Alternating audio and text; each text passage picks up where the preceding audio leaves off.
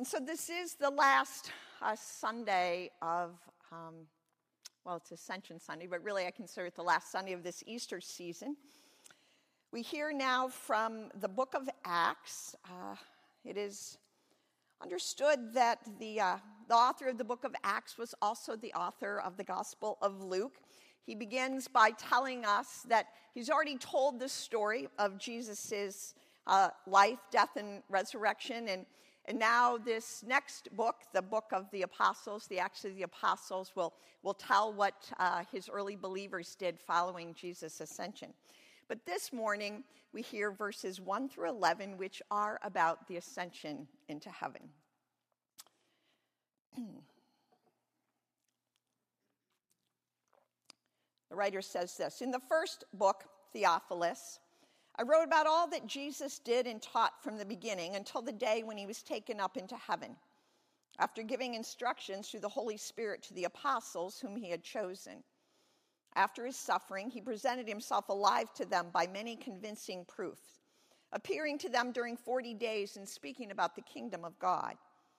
While staying with them, Jesus ordered them not to leave Jerusalem, but to wait there for the promise of the Father. This, he said, is what you have heard from me. For John baptized with water, but you will be baptized with the Holy Spirit not many days from now. So, when they had come together, they asked him, Lord, is this the time when you will restore the kingdom to Israel? Jesus replied, It is not for you to know the times or periods that the Father has set by his own authority, but you will receive power when the Holy Spirit has come upon you. And you will be my witnesses in Jerusalem and in all Judea and Samaria and to the ends of the earth. And when he had said this, as they were watching, he was lifted up, and a cloud took him out of their sight. While he was going, they were gazing up toward heaven, and suddenly two men in white robes stood by them. And they said, Men of Galilee, why do you stand there looking up toward heaven? This Jesus who has been taken up from you into heaven will come in the same way as you saw him go into heaven. This is the word of God for the people of God. Thanks be to God. Let us pray. Mm. God, thank you for this word this morning. An old word made new this morning again through the power of the gift of the Holy Spirit. Open us to uh, your way and your will for each of us. Amen.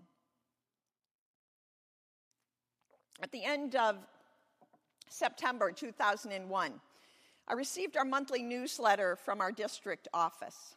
As I read the opening piece, um, it would be more like my, my pastor's piece that you read in the messenger. I was confused.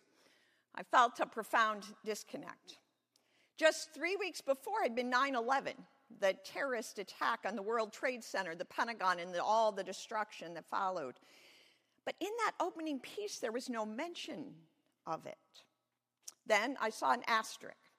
And at the bottom of the page, it read this This piece was written before 9 11. My outraged and admittedly judgmental self thought, that is completely irresponsible for a church leader not to address what's actually going on in the nation, in the country in which we live.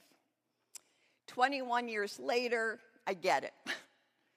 I see it how it happens. There are sorrows and tragedies and conflicts that are so big, again, so tragic, that words escape us. It's easier to be silent and to just carry on, to write about, to think about, to preach about, to talk about whatever it was we were going to do before.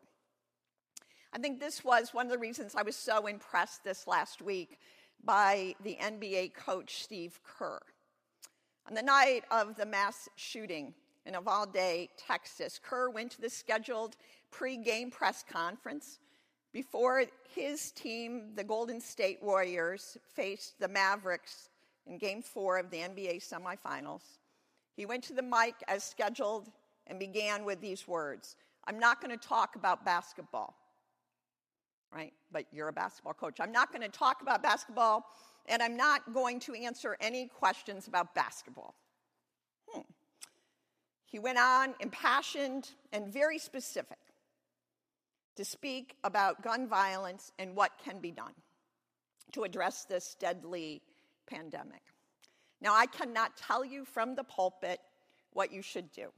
I can't possibly tell you in the words that uh, Coach Kerr told about what to do. It was uh, actually it's it would be questionable for me to do such a political thing from the pulpit.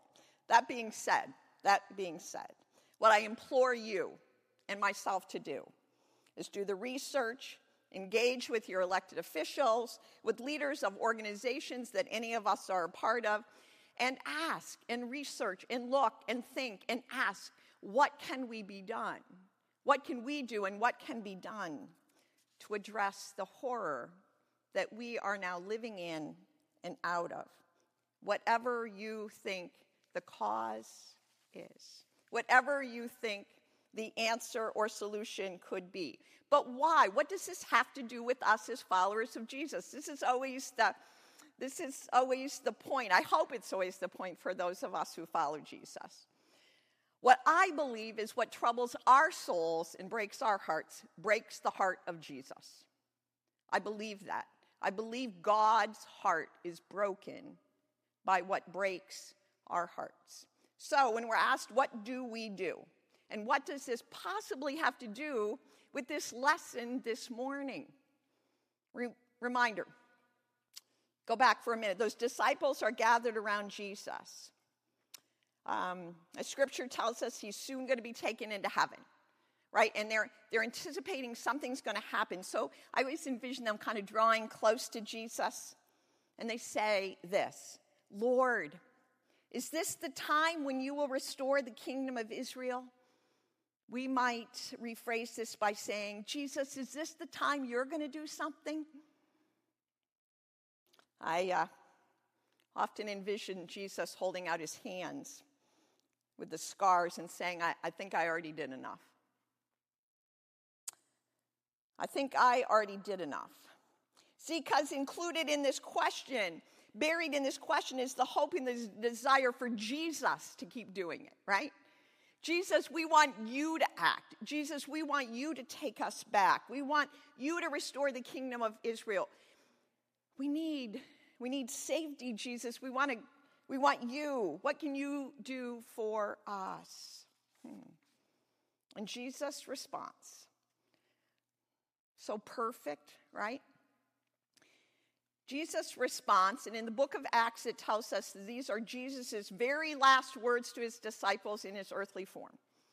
Jesus says, It is not for you to know the times or periods that the Father has set by his own authority. So you can't know when the end time is, he says. But, and that's a really big, all in capitals, but, but that's not the end of the story. You will receive power when the Holy Spirit has come upon you and you will be, not shall be, or maybe be, or could be, or can be, you will be my witnesses in Jerusalem, in all of Judea, in Samaria, and to the ends of the earth, right? Jerusalem was where they were, Judea was a little bit bigger, Samaria was actually enemy territory, and the whole world. Hmm. I wonder if Jesus was thinking, okay, one more time, guys, I'm running this by you. You cannot know everything, God only knows. But because you don't know everything doesn't mean you don't do anything. You will receive power. It's in the Holy Spirit. That's what we sing about is that we will be informed and inspired by the Holy Spirit. And he says, to do what I'm sending you forth to do, to bear witness to me.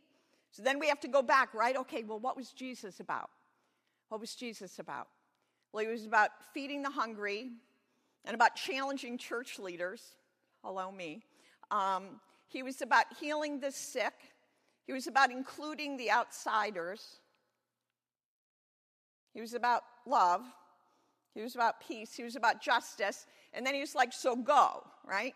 I want, I want you guys, I want you guys, and there would have been probably, it sounds like the men disciples gathered there. I want you to get going because something big is going to unfold. And that entire book of Acts tells the crazy, wonderful stories of that new church. I love Martin Luther King Jr.'s expression, the fierce urgency of now. I love it. That there's an urgency to now that the disciples felt and that we also feel. This is the moment. This is the day. In the midst of tragedies, broad and big, we have been given the power to act, the power to be makers of peace, the powers to be bringers of joy, the power to bring to be builders of bridges, the power to be creators of justice. We've been given that power, and so we hear these words of Jesus again, and I want you to hear them for you and for me this morning. It's not for you to know the times or periods that the Father has set by his own authority. You will receive power when the Holy Spirit has come upon you. And you will be, you will be my witnesses in Jerusalem, in all of Judea and Samaria, and to the ends of the earth. You will. You will. Amen.